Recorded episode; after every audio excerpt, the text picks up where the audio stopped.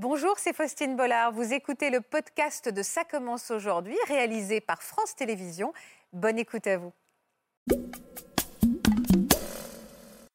Il avait 18 ans. Euh, moi, j'en avais 15. On a fini par se mettre ensemble au bout de 5-6 mois. On s'est séparés, moi, je voulais plus en entendre parler. Puis là, il m'a envoyé un message en me disant Écoute, euh, j'aimerais bien qu'on parle ensemble. Et euh, d'un seul coup, j'arrive et puis je vois six autres garçons en face de moi. Il m'a dit, bah écoute, il fait, t'as pas voulu coucher avec moi, il fait maintenant, il fait, tu vas voir ce qui va se passer. Sur sept garçons, il y en a six qui, qui m'ont violée. Tu t'es mis à côté de ton corps à ce moment-là? Ouais. Ouais, bah, franchement, euh, j'avais l'impression que tout était bloqué à l'intérieur de moi. Est-ce qu'ils ont été arrêtés? Ils ont tout simplement euh, classé sans suite. Et ça, c'est insupportable pour toi? Ouais, parce que je me dis, euh, ils auraient pu quand même essayer d'aller plus loin. On s'est acharné sur vous, Kelly Oui.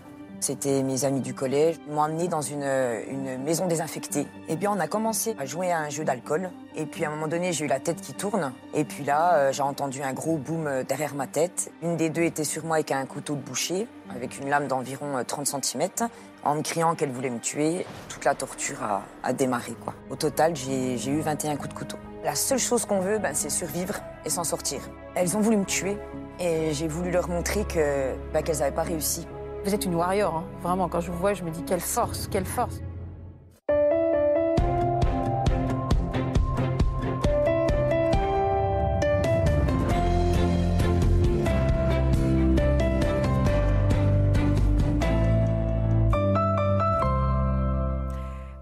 Toutes et à tous et merci de nous rejoindre pour notre semaine spéciale justice. Cet après-midi, nous allons faire la rencontre de deux jeunes femmes qui ont une force inimaginable de guerrière alors qu'elles n'étaient que des adolescentes, Kelly et Laura ont connu l'horreur. Des amis leur ont tendu un guet-apens diabolique et en tombant dans ce véritable piège, elles ont vu défiler ce qu'elles pensaient être les dernières heures de leur vie. Aujourd'hui, les stigmates de ces supplices, de cette trahison, les douleurs sont encore présentes évidemment, mais chaque jour est une victoire qui les éloigne un peu plus de cet épisode absolument traumatisant. Je suis très fière de les réunir sur notre plateau et j'espère sincèrement que leur rencontre pourra les aider à avancer. Merci à elles pour leur confiance et merci à vous pour votre présence. Bienvenue dans Ça commence aujourd'hui. Et bonjour Kelly et Laura. Merci infiniment d'avoir accepté notre invitation. Je disais que vous êtes des guerrières. Je sais que Laura, c'est la première fois que vous témoignez sur un plateau. Ça fait du bien d'ailleurs de rencontrer d'autres personnes qui ont vécu comme ça des événements traumatisants. Oui, ça fait du bien. Ben, on sent. Euh, comment dire, comprise aussi. Et puis ça fait du bien aussi d'avoir la vie de quelqu'un qui, bah, du coup, est passé au-dessus euh, à l'heure d'aujourd'hui et qui arrive à, avancer. À avancer, oui. À mon avis, vous avez beaucoup de choses à partager toutes les deux. Merci en tout cas d'avoir accepté d'être avec nous. Je vous présente Natacha Espier et Marc Gégère qui vont nous accompagner aujourd'hui, qui vont vous accompagner avec leur bienveillance et leur regard sur vos histoires. Justement, vos histoires, je voudrais qu'on revienne tout de suite sur la vôtre, Kelly, à travers ces images que l'on va redécouvrir. Le guet-apens dont vous avez été victime remonte à une vingtaine d'années. Aujourd'hui, à l'époque, la presse s'était évidemment parée de l'affaire. Je vous propose qu'on regarde un extrait du journal télévisé qui avait été diffusé quelques jours après ce fait divers qui avait ému beaucoup d'entre nous. C'est un règlement de compte particulièrement sordide qui s'est déroulée samedi dernier à Saint-Vite. Deux adolescentes de 13 et 14 ans se sont littéralement acharnées sur une de leurs amies. Elles ont été présentées ce soir au parquet de Besançon. Un déferlement de violence adolescente totalement insensé. Comment imaginer en effet deux gamines de 13 et 14 ans qui s'acharnent sur une troisième, leur copine, avant de l'abandonner dans une cave fermée? Bien qu'ayant perdu 2 litres de sang, la victime a trouvé la force de s'extirper de cette maison de l'horreur après cinq heures de calvaire. C'est le mot qu'on utilise, acharné. On s'est acharné sur vous, Kelly? Oui. Vous avez l'impression d'avoir été euh, torturée On peut euh, utiliser ce mot? Oui, j'ai été torturée. Au tribunal, euh, les mots exacts ont été la torture et acte de barbarie, donc durant cinq heures. Et puis, au total, j'ai eu 21 coups de couteau. Et pourtant, au départ, ça parle d'une histoire d'amitié? Oui. Pas d'amitié. Est-ce qu'on peut utiliser ce mot avec du recul Mais à la bah, base. c'était le cas. C'était le cas. Mm. C'était quel genre d'amis? Ça faisait combien de temps que vous étiez amis avec ces deux jeunes femmes? Ça faisait environ 2-3 ans. Et puis, donc, c'était mes amis du collège. On dormait les unes, euh, les unes chez les autres. On faisait les... Quand on est jeune, on fait un petit peu les 400 coups. Donc, on faisait les 400 coups ensemble. Ouais. Et puis, Comme une euh, bande de copines, en fait. Voilà, exactement. Jamais rien ne vous avait laissé euh, imaginer qu'il y en avait peut-être une ou deux qui étaient en colère contre vous, qui vous en voulaient de quelque chose? Non, et puis à cet âge-là, on ne peut pas imaginer une chose, euh, une chose Bah pareille, quoi. hein. On parle d'une bande de copines de, de 13-14 ans. C'est en- encore une fois, je jeune. le souligne, c'est Mm. extrêmement jeune. Mm. Ça, ça date donc à, de mars 2002. On va revenir sur cet après-midi. Qu'est-ce qu'elles elles vous ont proposé cet après-midi-là, ce jour-là, pour passer du temps euh, avec vous? Alors, euh, donc il faut savoir que ça a été prémédité trois semaines auparavant. Ouais. On l'a su euh, tout au long du tribunal. Oui. Donc elles m'ont proposé une semaine avant de, de- de me proposer un petit pique-nique euh, donc dans les bois. Euh, il fallait bien sûr que je n'en parle à personne. C'est les mots qu'elle m'avait qu'elle m'avait dit. Ça vous avait pas surprise de... Non, parce que j'étais j'étais assez naïve quand j'étais enfin, jeune et très gentille et je voyais pas du tout le mal. D'accord. Donc euh, ça aurait dû m'interpeller au jour d'aujourd'hui, oui. Mhm. Mais, mais auparavant, euh, bien non, quoi, on se doute pas d'une chose. euh, comment est-ce qu'on peut se douter d'une chose pareille? Bah, bien sûr. C'est pas possible. Donc il fallait en parler à personne et elles vous ont, de- elles ont parlé un- d'un pique-nique dans les bois, c'est ça? Voilà. Et donc, heureusement, vu qu'il faisait pas beau euh, ce jour-là, parce que c'était au mois de mars, euh, parce que donc dans les bois, on m'aurait jamais retrouvé, j'aurais jamais pu m'en sortir. Eh bien, on a, euh, elles m'ont amené dans une, une maison désinfectée, une ancienne maison de retraite abandonnée. Ouais. Donc, c'était digne d'un film d'horreur, quoi. Il Dans avait- votre quartier ou il fallait partir loin de chez vous? Bizarrement, à 50 mètres en bas de la maison où je vivais avec, euh, avec ma maman, oui. Vous connaissiez cette maison? Vous, vous passiez devant de temps Oui, en temps? vaguement, bien sûr. Ouais. Et puis, donc, elles m'ont, emmené dans cette fameuse maison, donc abandonnée, ouais. Elle ressemblait à quoi l'intérieur? Enfin, l'intérieur de cette maison ressemblait à quoi? Bah, c'était sur trois étages, c'était très très vieux, il y avait des, des Comment vous êtes rentrés Elles avaient des clés? Euh, Oui, elles avaient réussi à, je pense, quelques jours avant, parce qu'apparemment, euh, la veille, elles ont été apporter les seaux avec les serpillères pour nettoyer mon sang, cacher le couteau, euh, cacher la, enfin, la poignée de cave. Ah oui, donc quand on parle de prémédité, film tout d'horreur, c'est vraiment ça. hein. Oui. Donc vous, quand vous êtes arrivés, vous découvrez l'intérieur de cette maison, c'est quoi? Il y a des bâches, il y a des... Oui, il y a des, oui, il y a des bâches, euh, il y a de la poussière partout, il y a des matelas retournés, il y a des, il y a des sommiers qui datent d'il y a plus de 50 ans euh, en fer. euh. Vous n'aviez pas peur à ce moment-là? Vous n'avez pas senti qu'il y avait quelque chose qui n'allait pas dans ce lieu? J'ai pas senti qu'il y avait quelque chose qui n'allait pas, mais c'est sûr que c'était pas une maison réconfortante, enfin réconfortante, réconfortante. quoi, bien sûr. C'est pas un lieu où on a envie de faire un pique-nique. Exactement. Et À quel moment, euh, Pardon. Les choses ont dérapé. À quel moment vous avez compris qu'il se passait quelque chose euh, qui allait mal tourner pour vous? Eh bien, on a commencé donc au- dans le grenier, au troisième étage, euh, à jouer à un jeu d'alcool euh, avec des bières. Et puis, euh, normalement, dans ce jeu, quand on finit notre bière, c'est à la troisième personne de nous remplacer. Sauf que là, elle faisait tout pour, que, pour me faire boire. Et puis, à un moment donné, j'ai eu la tête qui tourne. Donc, j'ai été m'asseoir sur le matelas. J'ai entendu des petits chuchotements. J'y ai pas spécialement prêté attention. Mais d'un coup, donc, l'une des deux euh, s'est mise à me poser euh, des questions qui avaient plus ou moins donc, aucun sens Ouais. comme pour, euh, pour attirer mon attention. Mhm. Et puis là, euh, j'ai entendu un gros boom euh, derrière ma tête. Et puis euh, c'était l'une des deux qui m'avait explosé une bouteille en verre euh, sur la tête. Elles vous ont rien dit de spécial avant Non. Elles ont pas, elles vous ont pas dit on se venge de ça. Non, euh, non, non. Juste, ça a commencé immédiatement par un acte de violence complètement gratuit Oui. de cette, euh, de cette bouteille fracassée Ouais. sur vous. Vous êtes tombé dans les pommes? Donc euh, je me suis évanouie, euh, évanouie par terre. Oui, je ne peux, pas vous- enfin, je peux pas estimer le temps. Oui, bien sûr, bien pas sûr. vous dire. bien sûr. Euh, donc je me suis, me suis réveillée, j'étais allongée par terre. L'une des deux était sur moi avec un couteau de boucher, avec une lame d'environ euh, 30 cm, en me criant qu'elle voulait me tuer. J'ai juste eu le temps de, de secouer sa main, le couteau a giclé et puis toute la torture a, a démarré. Quoi. Mais pardon de vous poser cette question, mais elle a quoi comme visage quand elle, cette femme, cette jeune femme, enfin cet enfant presque, hein, cette adolescente, quand elle, elle a un couteau de boucher 30 cm en vous menaçant de vous tuer, elle a quoi comme visage? Vous la reconnaissez? Elle est dans transe Elle est Vous, ivre sa- vous savez, ça se passe... euh, non, parce qu'elle n'avait pas spécialement bu. Ça se, passe, euh, ça se passe tellement vite et on ne comprend pas ce qui se passe que... Ouais. Je ne peux pas vous dire euh, réellement ce que j'ai ressenti euh, sur le moment. Je ne comprenais pas ce qui m'arrivait, Bah tout oui, bien simplement. sûr. Et vous avez, vous avez essayé de vous débattre, j'imagine, quand vous avez réussi à repousser ce couteau? J'ai réussi à courir euh, entre, euh, pour descendre les marches. Oui. Euh, et là, elles m'ont retenu par les cheveux. Je me, je me tenais très fort aux deux rambardes. Et elles m'ont remonté par les cheveux, donc euh, j'ai pas mal de trous dans, dans la tête. Elles m'ont remonté dans le grenier, et puis après, elles m'ont. C'était une maison, c'était une vieille maison, donc en fait, c'était des pierres donc apparentes qui ressortaient du mur.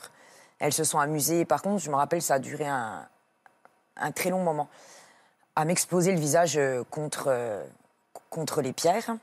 Et puis après, elles m'ont traîné au milieu de la pièce. Elles, m'ont, elles ont essayé de m'étrangler avec un, fil de fer. Et puis, euh, donc là, je me suis évanouie et j'ai senti ma tête taper contre les marches. Elles m'ont fait descendre les trois étages par les pieds. Mais tout ça en cinq heures, donc euh, je C'est fou. ne peux pas vous dire. C'est fou parce que vous nous décrivez des, des actes qui sont d'une violence absolument inouïe, complètement en décalage avec votre âge, avec l'histoire, avec ces copines-là, enfin ces copines. Euh, elles, vous dit, elles, vous, elles ne vous disent rien. Elles vous disent pas euh, ce- pourquoi elles font ça, euh, on va te faire payer ceci, cela. C'est juste, ça vous semble totalement gratuit. Et vous, vous essayez de les raisonner? Vous n'avez pas Ben, le je demande pourquoi et je crie au secours et puis euh, elles me répètent sans cesse qu'elles vont, qu'elles vont me tuer. C'est ça, elles vont vous tuer. Ouais. Il n'y en a pas une qui essaie de raisonner l'autre non plus? Non. Non, non. Puis comme je vous ai dit, c'était prévu trois semaines auparavant, donc elles savaient exactement ce qu'elles faisaient. Et alors, vous allez euh, vivre ça pendant 5 heures, ça va aller jusqu'où, Kelly en fait? Bien, donc quand elles me font descendre les trois étages par les pieds, je me réveille au, au rez-de-chaussée, puis donc c'était au mois de mars. Donc faut, faut savoir que vers 18-19 heures, donc il commence à faire nuit. Et, puis avec les coups que j'ai reçus au visage, mes yeux, je voyais très flou. En fait, euh, mes yeux voyaient troublement, mais mon corps, il ressentait rien. C'est comme si mon corps s'était mis sur off. Donc j'étais inerte, je ne pouvais pas bouger. Et donc je me réveille euh, sur ce carrelage froid au rez-de-chaussée et je pensais que j'étais sauvée. J'entends plus personne, je vois plus de silhouettes, je vois absolument plus rien. Et puis là, ben, donc j'étais soulagée. Et puis d'un coup, je vois deux silhouettes se pencher au-dessus de moi. Et c'est là que- qu'elles ont décidé de me, de me lacérer euh, les, les veines des poignets, la Vous taillez gorge. les veines, en fait. Oui, les veines, donc la gorge, et puis euh, m'insérer des coups de couteau dans la tête. Et puis elles m'ont pris comme un, comme un, comme un sac poubelle et elles m'ont jeté euh, dans cette cave sous terre. C'est un cauchemar absolu ce que vous me racontez. Et puis, pardon, mais je suis euh, stupéfaite que vous arriviez à tenir le coup, ne serait-ce que physiquement. Parce qu'en fait, en effet, c'est de la torture euh, pure et simple, en fait. Vous avez perdu énormément de sang, j'imagine? Oui, entre 2 et 3 litres de sang, oui. À ce moment-là, vous êtes dans un état second ou vous êtes toujours consciente de ce qui se passe, Kelly? En fait, je pense que tant qu'on ne l'a pas vécu, on ne peut pas le comprendre. Mais lorsqu'on. D'ailleurs, je pense que tu vas peut-être être d'accord avec moi. Quand, quand on sent qu'on va mourir, bah, la seule chose qu'on veut, bah, c'est survivre et s'en sortir. Donc, on, on trouve des forces euh, en nous qu'on n'a même pas idée. Et puis, euh, donc, je me réveille dans cette cave euh, sous terre. Donc, il faisait froid, dans le noir, c'était très morbide. Et puis, je me dis, il faut que je trouve une solution pour sortir de là. Donc je rampe comme je peux les escaliers et là je vois qu'elles ont enlevé la poignée de la porte, donc je pouvais je pouvais pas sortir. Je, à bout de force, je dégringole les escaliers et puis au- au- je voulais trouver une solution. On, on tente tout. Et puis je vois une lumière au loin dans la cave, donc je, je rampe. Mais au final, c'est ce qui m'a sauvé la vie vu qu'il y avait de la terre dans cette cave-là. Le fait de ramper, d'essayer de m'en sortir, a fait un petit peu pansement Pourquoi par rapport à mon hémorragie. Ah, c'est la boue, la terre. Voilà, exactement. Et puis donc, euh, je vois une lumière apparente au loin. Euh, C'était un trou qu'il y avait dans un mur. Euh, J'arrive à me faufiler dedans, j'arrive à enlever la grille. Ouais. Et euh, là, je crie au secours. Dans l'état dans lequel vous étiez, vous avez réussi à faire ça. hein. Ah, on, on tente tout. Vous étiez en survie absolue. Ah oui, oui. Et puis là, donc, euh, donc je suis heureuse parce que j'arrive à, à enlever la grille. J'essaye de passer mes épaules, mais elles passent pas. Donc je force, je force, je m'arrache, je m'arrache la peau. Je je voulais pas croire que j'allais mourir ici toute seule. Donc euh, je retourne à la porte. Euh, pourtant, je savais qu'il n'y avait Ouais. pas de poignée, mais on, on réessaye encore une fois. On Elles étaient parties, elles. Oui, oui. Ouais. Oui, oui, il n'y avait plus un bruit. plus Vous aviez entendu qu'elles étaient parties. ouais. En fait, elles vous laissaient mourir là. Elles pensaient que vous alliez mourir. Elles étaient en train d'aller chercher de l'essence euh, pour me mettre le feu. Voilà. Pour qu'on retrouve aucune trace euh, ni de moi, ni de la maison, ni dans Elles le vous l'ont dit ça En partant, elles vous ont dit on va chercher de l'essence pour Non, non, non, non, non, non, elles m'ont jeté dans la cave et puis je savais pas. Ah, vous l'avez su au procès, ça. Voilà. Ben, je l'ai su le jour où je me suis réveillée à l'hôpital. Parce que ça parlait que de ça à la télé, sur la 1, sur la 2, sur la 3. et- Mais alors, comment vous avez réussi finalement à vous extirper? Vous êtes revenu à la porte, sans poignée. Voilà, je suis retournée au trou, j'essaie de repasser. Et puis euh, je me suis dit, ben Kelly, tu vas mourir. Donc je voulais pas me voir mourir. Puis il faisait très froid. Et puis je tombais en hypothermie. hein, J'étais, j'étais en train de mourir. Donc je me suis mis en mode fœtus, comme un bébé. Et puis euh, je me suis dit, mieux vaut dormir que, que, que de te voir mourir, quoi. Et puis, euh, et puis euh, j'ai dû m'endormir euh, l'espace d'un instant. Et puis là, j'ai entendu, j'ai entendu des voix derrière moi. Et c'était l'une des deux qui avait été chercher son copain. Et en fait, elle pensait que j'étais morte. Donc je pense qu'entre-temps, quand elles n'ont pas pu avoir de l'essence, elle a dû réaliser que ça serait sa parole contre l'autre fille. Et, et là, son copain, quand, quand il m'a vu, il, il a crié Qu'est-ce que vous avez fait C'est horrible. Et il pensait que j'étais mort. Donc, euh, ils sont partis en courant. Et heureusement pour moi, ils ont laissé la porte ouverte. Et j'ai puisé mes dernières forces pour euh, ramper jusqu'à la route. Mais à la rou- qui, qui vous a trouvé alors? Qui vous a aidé? Un jeune de mon village euh, m'a trouvé, il m'a pas reconnu au début. Euh, il m'a amené chez un, chez un autre, donc chez un ami à lui qui habitait en face de cette fameuse maison.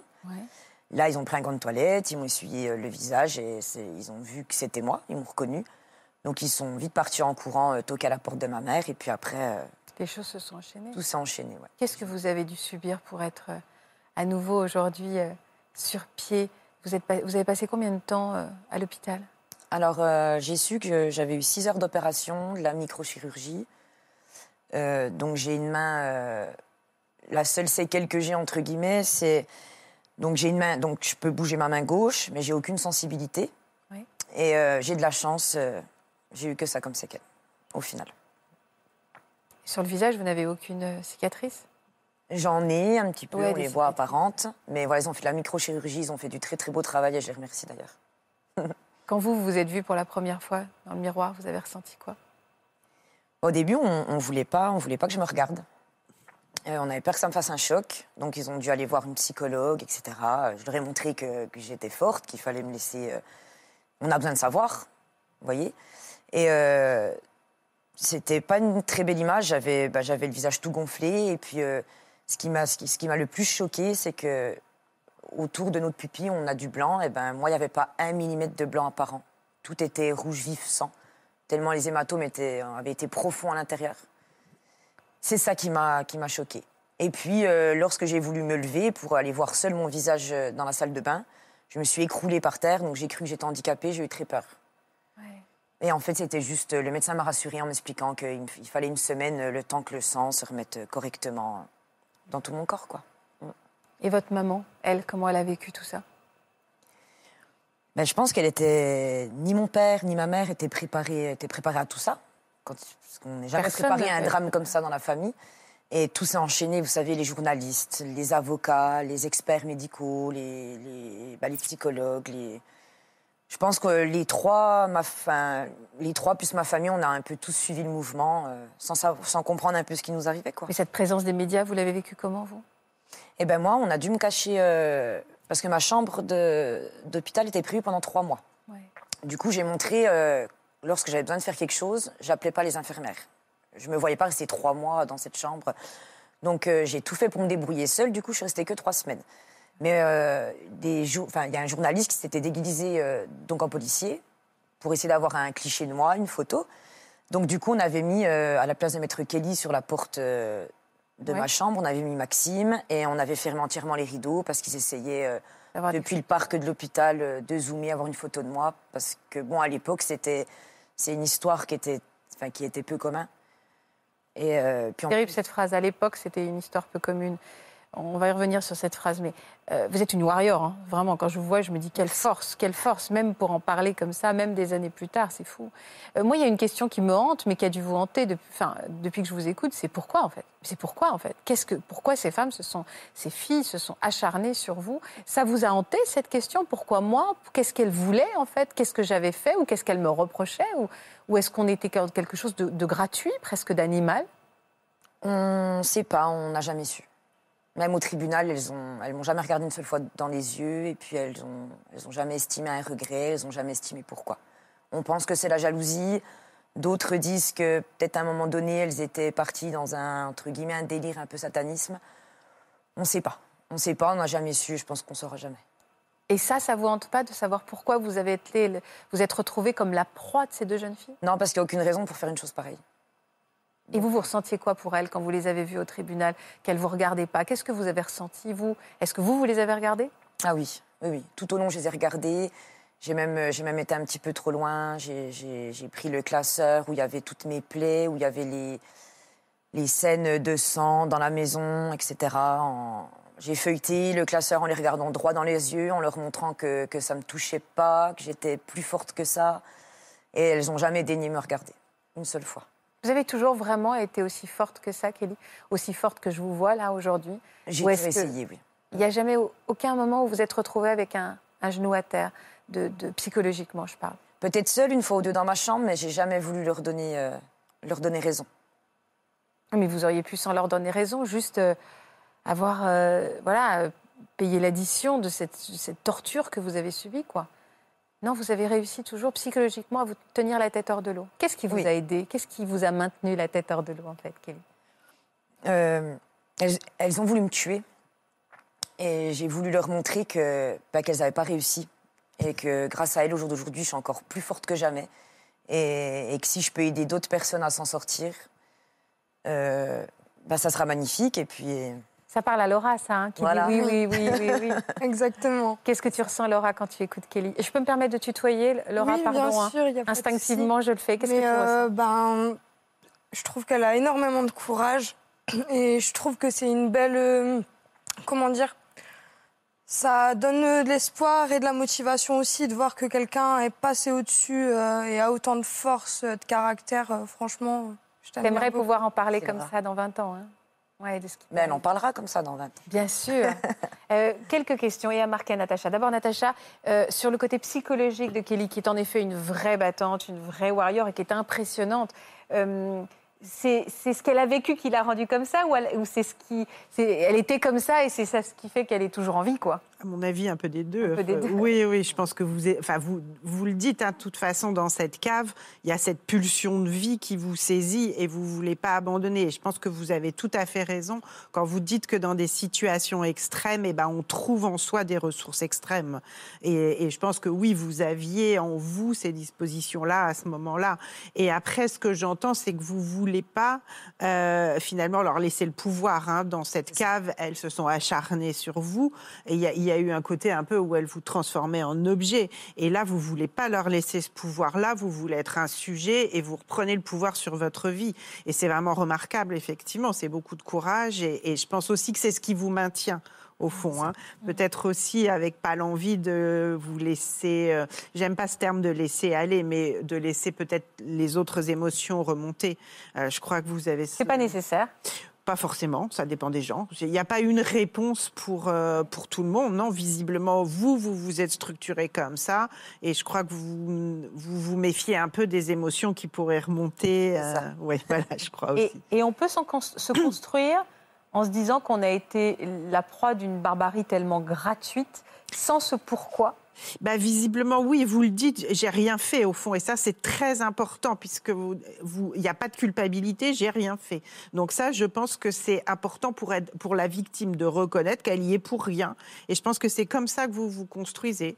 Vous n'y êtes pour rien, c'est arrivé comme ça parce qu'il y avait quelque chose chez ces femmes euh, qui a disjoncté est un faible mot, mais j'y suis pour rien. Donc oui, on mm. peut se construire sans, sans chercher forcément la raison à ce moment-là, quand on sort de la culpabilité, quand il n'y a pas de culpabilité.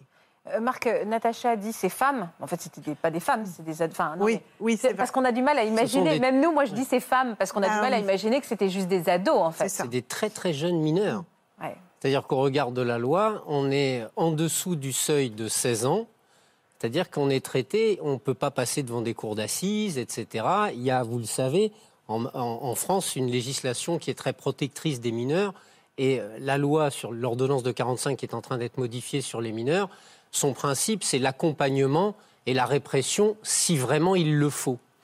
Et en fait, dans, l'histoire euh, de Kelly, c'est d'une gravité telle qu'il y a un tribunal pour enfants statuant en matière criminelle qui, en fait, il faut bien comprendre que cette juridiction-là, euh, on la réunit rarement parce qu'il faut des faits d'une telle gravité que ce soit des faits à caractère criminel commis par des gens de moins de 16 ans.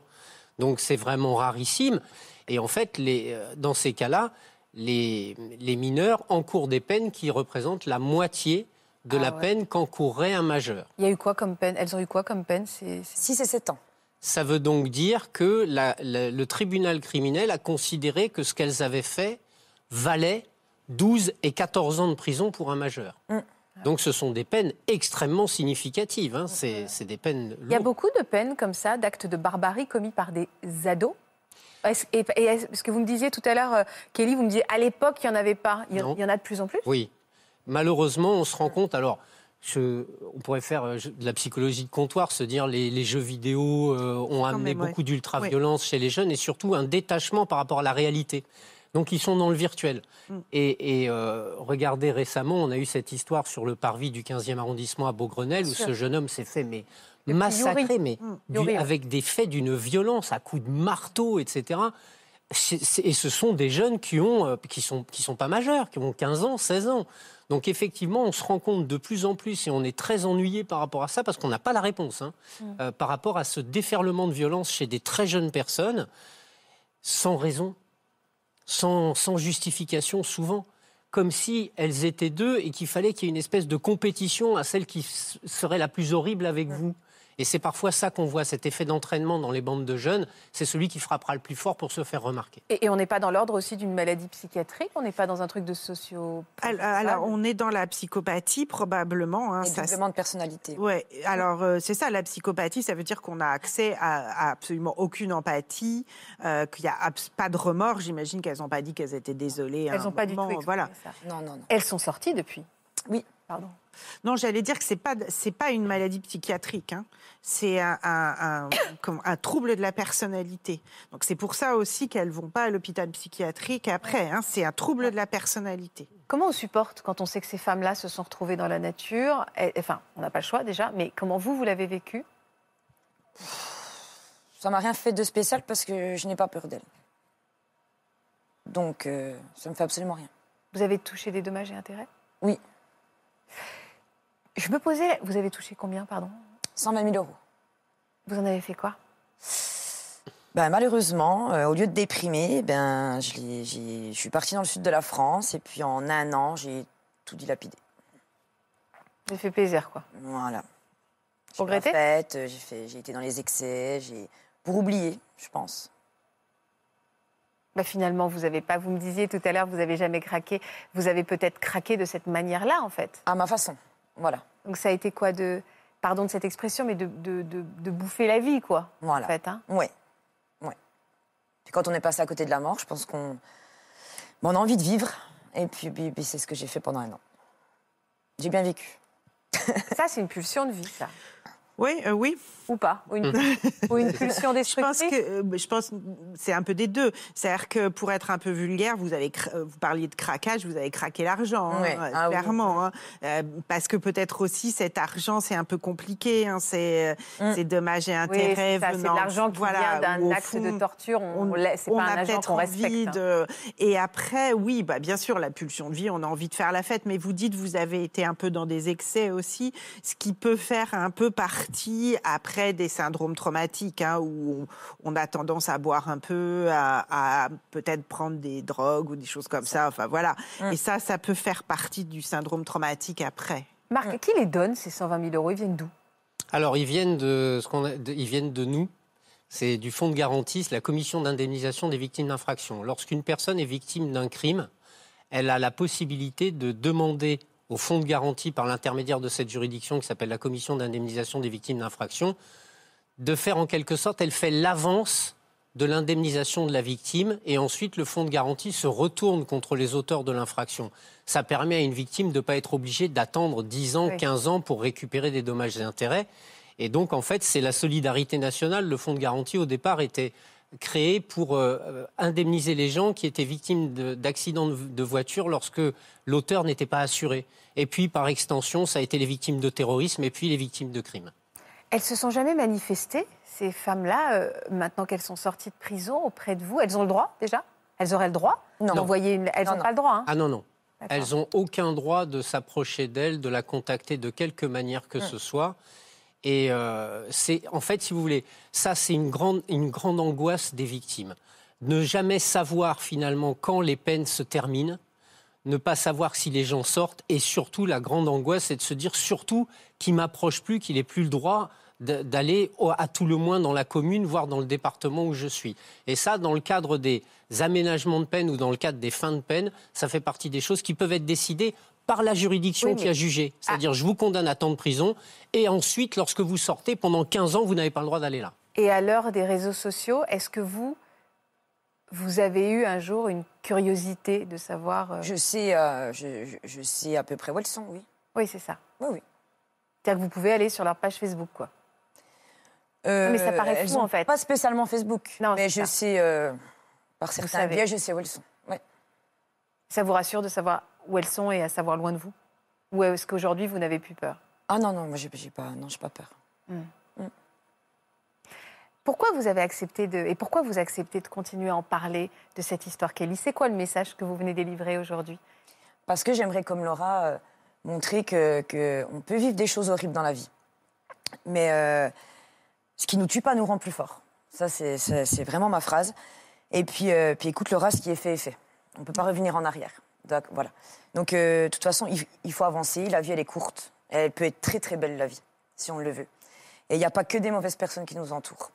Et je suis en train de créer en ce moment une association pour lutter contre la violence, euh, la violence euh, des femmes qui, se font battre, la violence gratuite comme le jeune homme que vous avez parlé, parce que moi, je trouve ça vraiment horrible et je ne comprendrai jamais. Et puis, donc c'est pour cela aussi que j'ai fait mon, livre et que j'aimerais l'adapter également au grand écran, donc au cinéma, pour essayer de vraiment faire passer un message que ben, il, faut, il faut arrêter tout ça. Il faut arrêter tout ça. Au lieu de tous s'entretuer, il faut. Ben, si seulement les gens seraient tous soudés, euh, le monde serait, serait tellement magnifique. Enfin, voilà. Quel genre de maman vous êtes? Vous avez des enfants, je crois. Oui, j'ai deux grandes filles, moi. Quel genre de maman vous êtes? Je suis très sympa, mais très parano. elles, ont quel âge? Elles ont quel âge? Elles ont 10 à 14 ans. Comment on, comment on est amené un jour à parler à ses enfants de qu'on a vécu ça? À quel âge vous leur avez raconté votre calvaire? Ben, Lorsque j'ai écrit mon, livre et puis qu'elles ont commencé à me voir il y a 4-5 ans euh, dans différentes émissions de télé. Et puis je trouve que c'est bien euh, de leur en parler, parce qu'elles se disent, ben, ma maman, elle me prévient de choses qu'elle sait de quoi elle parle.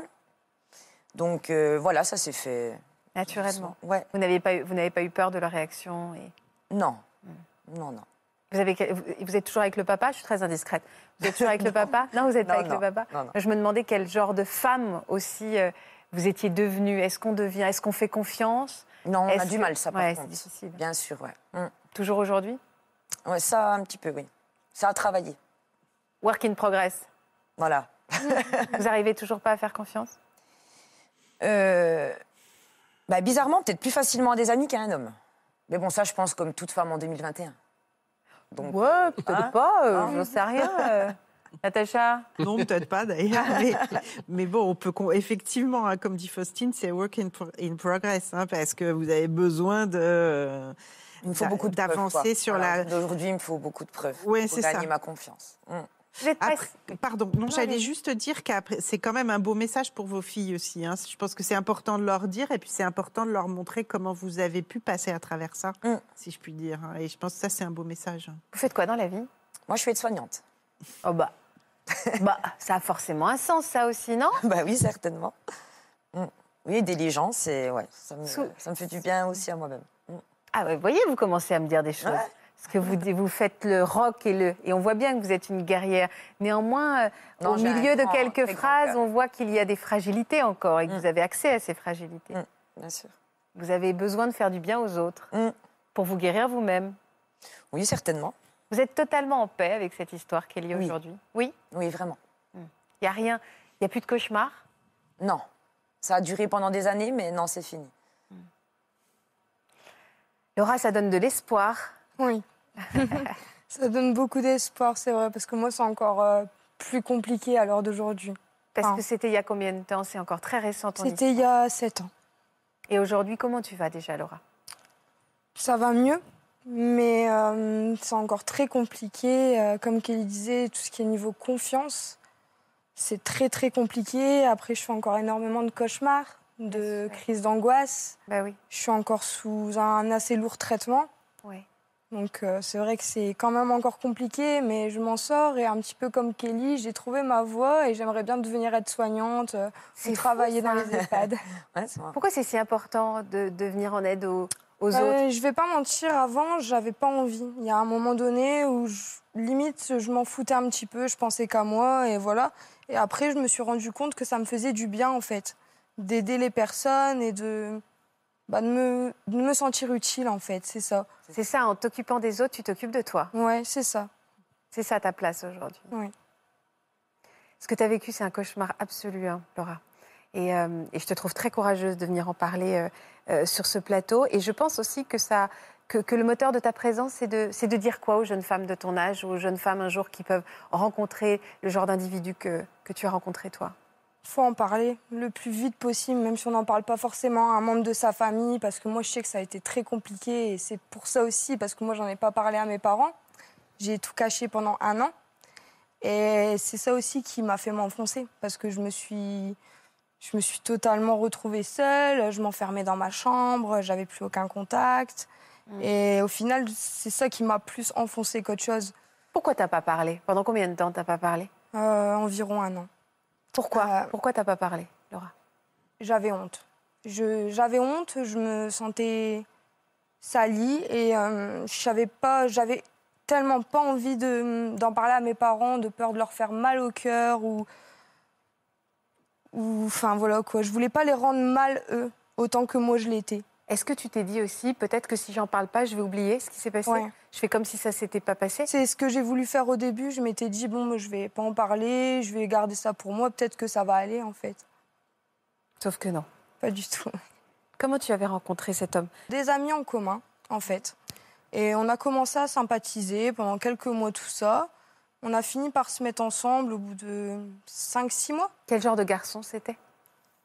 Bah, de premier abord, quelqu'un de très gentil, très attentionné, très calme. Donc, ce qu'il me fallait aussi, parce que moi, je suis quelqu'un d'assez euh, speed, donc il me permettait de me calmer et tout ça. Donc, euh, c'est vrai que c'était le genre de garçon très calme et posé, donc ce que j'aimais chez quelqu'un. Quoi. T'étais amoureuse? Euh, À la fin, oui. Ouais. C'était ton premier amoureux? Oui. Hmm. C'était mon premier amour, un petit peu, ma première relation vraiment sérieuse, quoi. Qu'est-ce que vous partagez tous les deux? Alors, bon, on avait beaucoup de points en commun, la musique, tout ça. Puis, il était un petit peu comme moi, on va dire très philosophique. On adorait parler de choses et d'autres. On pouvait passer des heures au téléphone le soir. Euh, on se voyait tous les soirs après euh, le collège et tout ça. C'était quelqu'un d'intelligent, avec qui tu pouvais avoir des vraies conversations. Oui, oui, voilà. Et puis moi, j'aime bien tout ce qui est conversation très profonde, etc. Et du coup, ben, lui aussi. Donc c'est vrai que c'est ça qui m'a permis euh, au départ euh, d'apprécier ce garçon. Quoi. On a du mal à imaginer qu'après cet homme se transformait en monstre. Euh, qu'est-ce que, de quoi vous parliez d'ailleurs de, de conversation sur oh, Ça pouvait être de tout, de rien. Alors on parlait souvent d'animaux parce qu'on avait vraiment une passion d'animaux, etc. Après beaucoup de musique. Ouais les livres et tout ça, parce qu'il était comme moi, très passionné de livres et tout ça. Donc vraiment, on parlait vraiment de, de tout et n'importe quoi. Moi, je parlais de ma famille. Il n'était pas dans ton école hein? Non. Qu'est-ce que tu savais de lui? Eh ben, pas grand-chose. Hein. Euh, son nom et prénom, euh, son âge et où il habitait. D'accord. Voilà. Mais euh, rien, de, rien de plus. Quoi. Ses parents, je les ai jamais rencontrés, rien du tout. À quel moment ça a commencé à se déliter entre vous? À quel moment les, les problèmes euh, ont Je dirais au bout de 4-5 mois environ. Euh, en fait, euh, lui bah, avait envie qu'on ait une relation sexuelle. Moi, j'en avais jamais eu et je me sentais juste pas prête en fait. Mhm. Donc je lui ai expliqué que je me sentais pas prête et c'est à partir de ce moment-là que son comportement a commencé à, à changer. Alors au départ, c'était des petites réflexions, genre Oh, mais t'es coincé, quoi, t'abuses, c'est rien de mal, tu verras. Et il insistait comme ça. Donc, euh, une fois, je lui ai vraiment dit écoute, euh, non, moi, je, ne veux pas. Et puis, bien. tu vas insister, euh, non. Et du coup, ben, on s'est séparés comme ça parce que lui, ça ne lui a pas plu du tout. Donc, en se séparant, il m'a. Il m'a insulté, tout ça. Il m'a menacé aussi sur le coup, enfin menacé. il m'a dit en gros que bah, j'étais une coincée du cul, enfin tout ce qu'on veut et tout ça. Donc euh, moi j'ai. C'est fou parce que c'était pas du tout le genre de garçon qui avait l'air de parler comme ça. Ouais, bah, c'est pour ça en fait j'ai eu l'impression de découvrir euh, une autre personnalité en fait, vraiment un autre garçon. C'était tout l'inverse de ce que j'avais connu quatre mois avant quoi. Bah donc heureusement que tu l'as écarté de ta vie, enfin que tu pensais l'avoir écarté de ta vie. Voilà, donc euh, on s'est séparés. Donc moi je voulais plus en entendre parler. Et en fait au bout de quelques semaines, il m'a renvoyé un message donc en me disant qu'il avait réfléchi et que ben il pouvait comprendre qu'à mon âge, euh, j'avais pas forcément envie. Et un soir, euh, je sortais euh, du collège et, en fait, j'avais fini une heure plus tôt. D'habitude, j'appelais toujours mes parents pour qu'ils viennent me rechercher. Puis là, il m'envoie envoyé un message en me disant Écoute, j'aimerais bien qu'on parle ensemble. j'ai des excuses à te présenter, etc. Donc je m'étais dit, bon, bah, j'ai une heure à perdre, je vais y aller. Et on s'est retrouvés. Donc au départ, euh, tout allait bien. Enfin, je voyais pas de différence dans son comportement. Il me parlait vraiment comme avant. Et il m'a dit, bah viens, il faut, on va un petit peu s'éloigner pour parler. Et comme moi, j'avais euh, une heure, plus d'une heure devant moi, je me suis dit, bon, bah voilà, on va parler, discuter. Et on s'est vachement éloigné euh, de la gare de ma ville. Et derrière, en fait, c'était vraiment un grand terrain vague avec des bâtiments abandonnés à l'époque. Et euh, d'un seul coup, j'arrive et puis je vois six autres garçons en face de moi. Donc, euh, j'ai pas compris en fait sur le coup. Tu les connaissais ces garçons? Euh, Il y en a un que je connaissais de vue, mais les autres non. Je, je les connaissais pas du tout, je savais pas du tout, je les, je les avais jamais vus de ma vie. Et là, euh, en arrivant, ben, je lui ai dit, mais ma première réaction, ça a été, mais qu'est-ce qui se passe en fait? Et euh, ben, il m'a dit, il m'a dit, ben écoute, il fait, t'as pas voulu coucher avec moi, il fait maintenant, il fait, tu vas voir ce qui va se passer. Et ça a été la seule phrase qu'il m'a dite. Euh, ils m'ont foutu, enfin ils m'ont tapé dessus, mais assez malin pour pas taper sur mon visage, etc. Donc dans le dos, j'ai reçu des coups de pied dans le dos, dans le ventre. Ils m'ont menacé avec un couteau aussi. Donc, euh, au départ, euh, comme Kéline le disait, je criais, je demandais à l'aide. Mais après, d'un seul coup, j'avais plus aucune voix qui sortait. J'arrivais plus, en fait. J'ai eu l'impression, en fait, que j'étais plus, plus dans mon corps, en fait. Que j'étais carrément. Euh, je comprenais plus rien. Plus rien du tout. Et ensuite, ben sur sept garçons, euh, il y en a six qui, m'ont violée. Tu t'es mis à côté de ton corps à ce moment-là? Ouais, ouais. Euh, franchement, je captais plus rien. J'arrivais même plus à parler ni à pleurer. Il y avait vraiment plus rien qui sortait en fait. J'avais l'impression que tout était bloqué à l'intérieur de moi. J'avais plus, plus de réaction. Alors qu'au départ, quand je suis arrivée et qu'ils ont commencé à me taper, j'avais la force de les insulter, etc. Enfin, d'essayer de me défendre. Mais après, quand ça a commencé, c'était fini. J'ai plus, j'ai plus su quoi faire du tout. Aucun de ces garçons ne s'est rendu compte de la gravité extrême de ce qu'ils faisaient Je pense pas. Je, je trouvais même qu'ils y prenaient un malin plaisir. Quand ton cauchemar a été terminé, qu'est-ce qui s'est passé, Laura? Alors, ils sont partis, comme si de rien n'était. Ils m'ont laissé en plan, dehors. Moi, comme j'avais pas envie d'appeler mes parents, etc., j'ai appelé euh, mon meilleur ami de l'époque que je connaissais depuis des années, qui est arrivé. Je suis montée dans sa voiture, tout ça. On en a. Enfin, il a voulu essayer de m'en parler, mais moi, je... il n'y avait plus de mots. Je savais plus quoi dire. Je savais même pas comment m'exprimer, en fait. Tu lui as pas dit ce qui s'était passé? Je lui ai dit, mais ça a mis. Euh, on est bien resté une heure avec lui dans sa voiture, etc. Et après, je lui ai dit ce qui s'était passé. Donc il a voulu en fait euh, m'emmener tout de suite au commissariat. Ah bien sûr. Mais euh, je voulais pas. Pourquoi tu voulais pas? Pourquoi ben, J'avais tellement peur et en plus il m'avait menacé aussi. Donc en fait, euh, j'ai pas eu le, courage en fait. Ou... Non, non, on peut pas parler de courage là-dedans. Hein. Je, sais pas. je sais pas, j'ai paniqué. Je voulais vraiment pas en fait aller là-bas. Je me sentais pas prête. je voulais vraiment. tu voulais pas raconter? Ouais. Et je voulais rester tranquille, en fait. Je voulais qu'on me laisse tranquille. Comme si ça n'avait pas existé. Ouais, je voulais essayer d'oublier, en fait, toute seule. Sauf que tu avais, avais, conscience à ce moment-là que, que les traces sur ton corps allaient s'effacer et qu'il n'y aurait pas de preuves derrière? Alors, c'est vrai que ça, euh, j'y ai pas tout de suite pensé, en fait.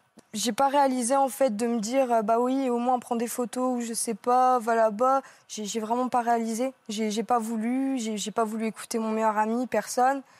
Il y a que ma maman qui, qui a vu euh, peut-être le soir ou le lendemain dans la salle de bain un très gros hématome dans mon dos. Donc elle m'a demandé ce qui s'était passé. Mais comme à l'époque je faisais de l'équitation, j'étais en étude d'équitation, je lui ai dit que j'étais tombée de cheval et que j'avais reçu un coup. Et du coup, ben, c'est passé. C'est que tu arrives à rentrer chez toi et à passer une soirée comme si, comme si c'était rien passé. Quasiment. À part que j'ai eu un gros changement, on va dire, c'est que je ne parlais plus. Ben, quasiment plus. Ah bah J'étais tout le temps renfermée sur moi-même. Je passais mon temps dans ma chambre ou alors sur l'ordinateur avec beaucoup de musique. Je parlais quasiment plus. Et après, ça a été le décrochage scolaire complètement, quoi. Surtout qu'en allant après en cours, euh, je ne sais pas comment non plus, mais il y a des gens qui ont été au courant. Et euh, dire, au mieux de rien dire ou quoi, ben, on m'a dit que c'était mérité. Oh on me crachait dessus à la sortie du bus. Donc, euh, ouais. C'est fou, Laura, parce que tu me racontes un vrai calvaire et j'ai l'impression que ton émotion, elle est au moment où, en fait, on, on t'a insulté à la sortie du bus presque plus qu'au moment de l'enfer absolu. C'est ça que tu n'as pas supporté aussi? Bah, C'est la double peine. En fait. C'est la double trop plein. Parce qu'il y avait déjà ça, mais que j'essayais ben, d'occulter, en fait, de, depuis y penser. Et on te remettait Mais on me remettait à chaque fois euh, tout ça, tout ça sur le tapis. Donc, euh, et, et, tu n'en as parlé à personne à part ton meilleur ami? Personne à part mon meilleur ami. Et lui n'en a pas parlé à tes parents? Bah Justement, en fait, euh, c'est un petit peu grâce à un, garçon que j'ai rencontré par la suite, qui m'a bien aidé, un garçon très très gentil, etc., à qui, euh, qui j'ai su accorder ma confiance après de très très longs mois. Euh, à qui j'ai raconté mais le strict minimum en fait. Je lui ai vraiment dit que j'ai été agressée sexuellement mais rien d'autre. Et c'est lui qui a appelé mes parents. Alors je lui en ai énormément voulu sur le coup parce que euh, je voulais pas en fait. Moi je, voulais pas que mes parents soient au courant. Mais comme à l'époque euh, avec euh, ce copain là je lui disais que je voulais mourir etc ben il a dit tu peux pas. Il est bien fait il a sacrément bien fait hein. est-ce que tu les revoyais ces agresseurs? Tu les recroisais? Ils te menaçaient? Je les ai recroisés oui, à plusieurs reprises. Donc oui ils me menaçaient m'insultaient m'intimidaient parce qu'ils savaient très bien à quelle heure je finissais les cours à quelle heure j'arrivais à la gare donc ils venaient à toi? ils venaient, ils étaient à côté, euh, quelquefois à 20 mètres, hein, mais euh, ils étaient là, ils me fixaient.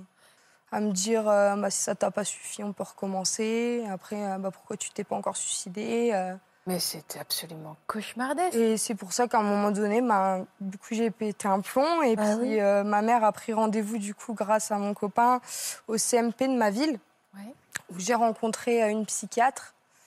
Et là, en fait, pourquoi je ne serais même pas je ne saurais même pas dire pourquoi exactement euh, j'ai réagi comme ça, mais je me suis effondrée. C'était la première fois que je crois que j'en pleurais vraiment.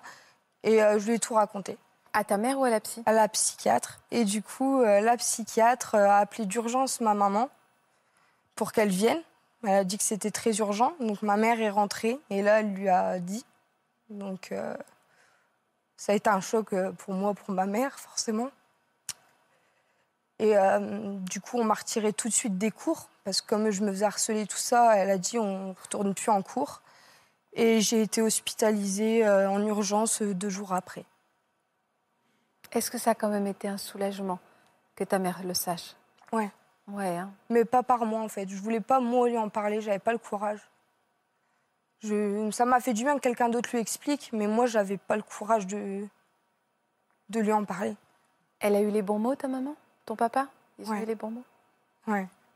Après, sa première phrase a été Pourquoi tu l'as pas dit avant? Mais ce que je comprends, pour elle, euh, elle aurait aimé le savoir avant, euh, avant que ça arrive jusqu'à là et que je me rende aussi malade.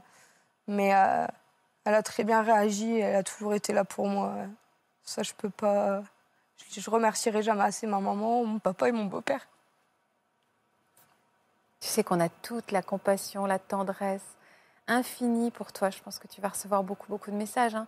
Courageuse, hein, tu es une survivante, hein, parce que ça a été un, cauchemar euh, qui a duré tellement longtemps. Et puis, de toutes les manières, enfin, tu as subi des violences euh, physiques, euh, psychologiques. Avant de faire réagir Natacha et, et Marc, est-ce qu'ils ont été arrêtés? Est-ce que tu as pu dénoncer tes agresseurs? Alors non, j'ai été reçue bah, plus d'un an après, du coup, par la brigade des mineurs. Euh, donc ça s'est super bien passé, etc. Donc moi j'ai donné ben, toutes les informations que je, ben, je, pensais être bonnes en réalité.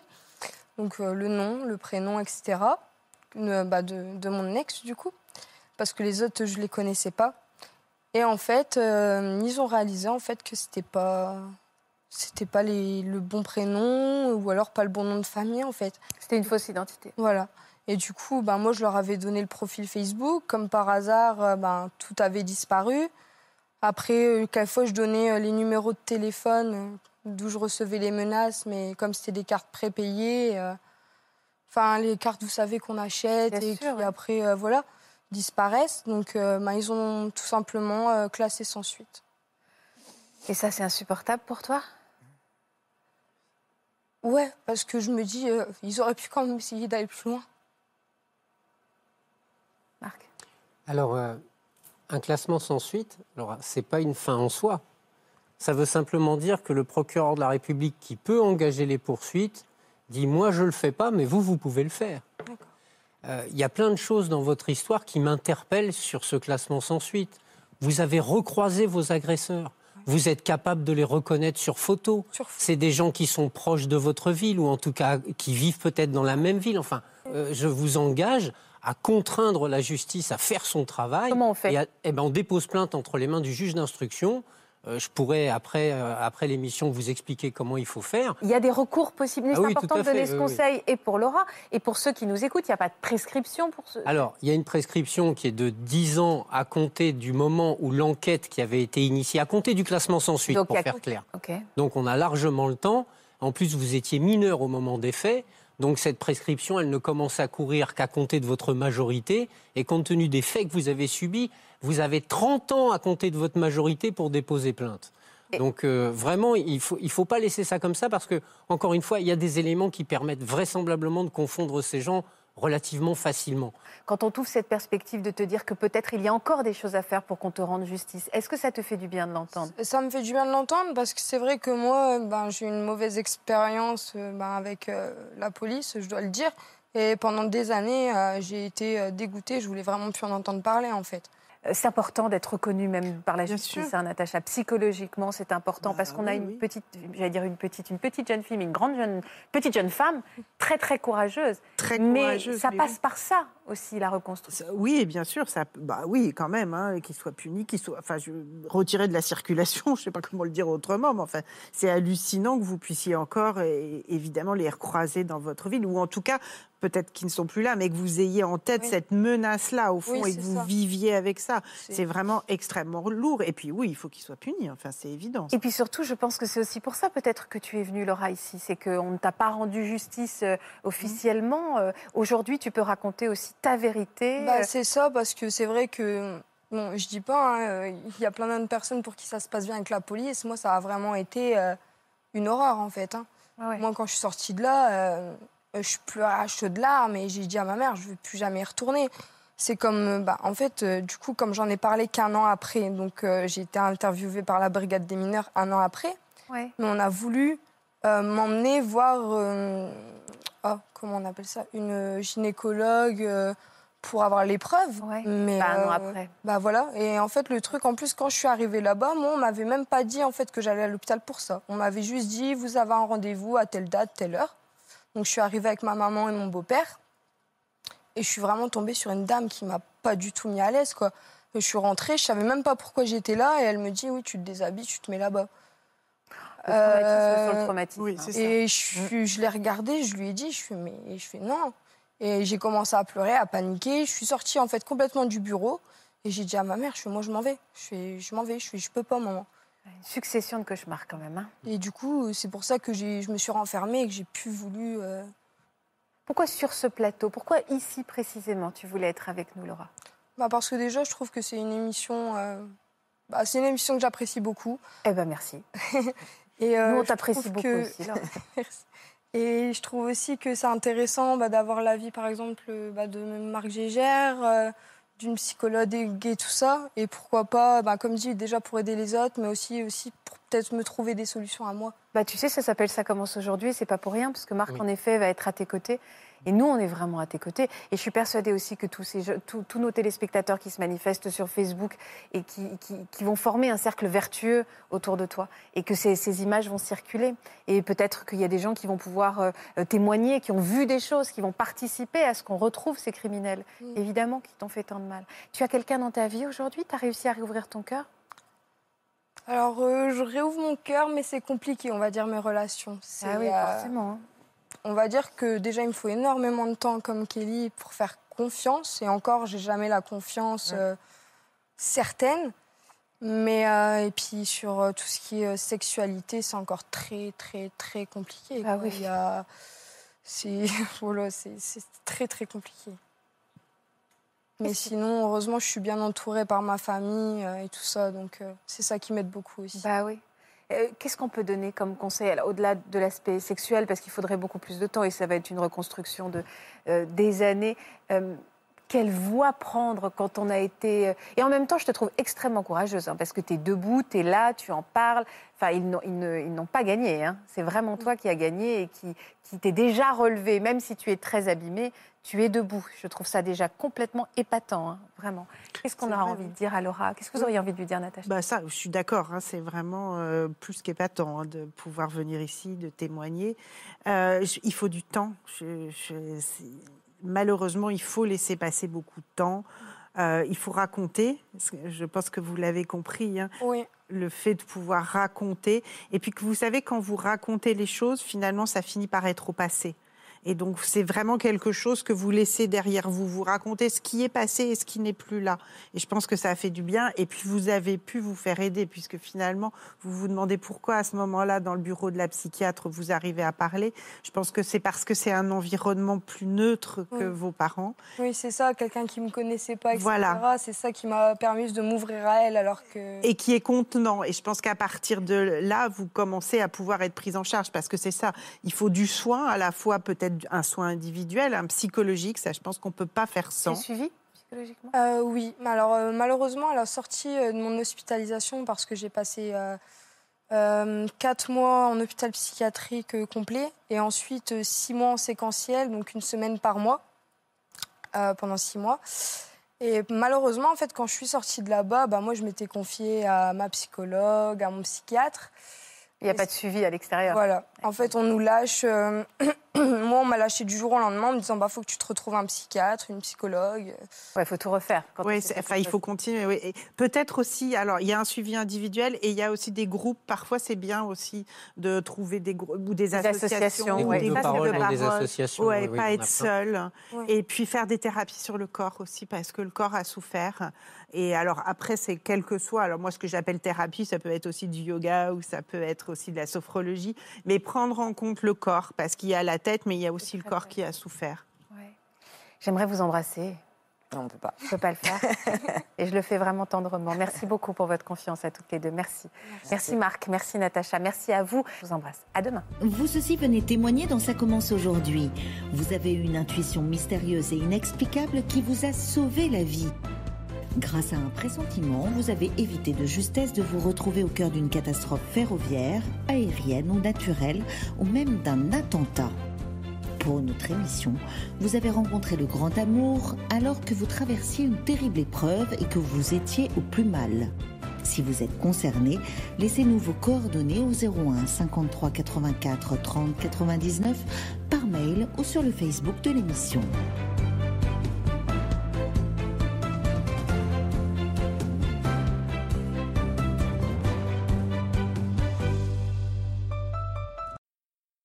J'espère que ce podcast de Ça commence aujourd'hui vous a plu. Si c'est le cas, n'hésitez pas à vous abonner. Vous pouvez également retrouver l'intégralité de nos émissions sur France.tv.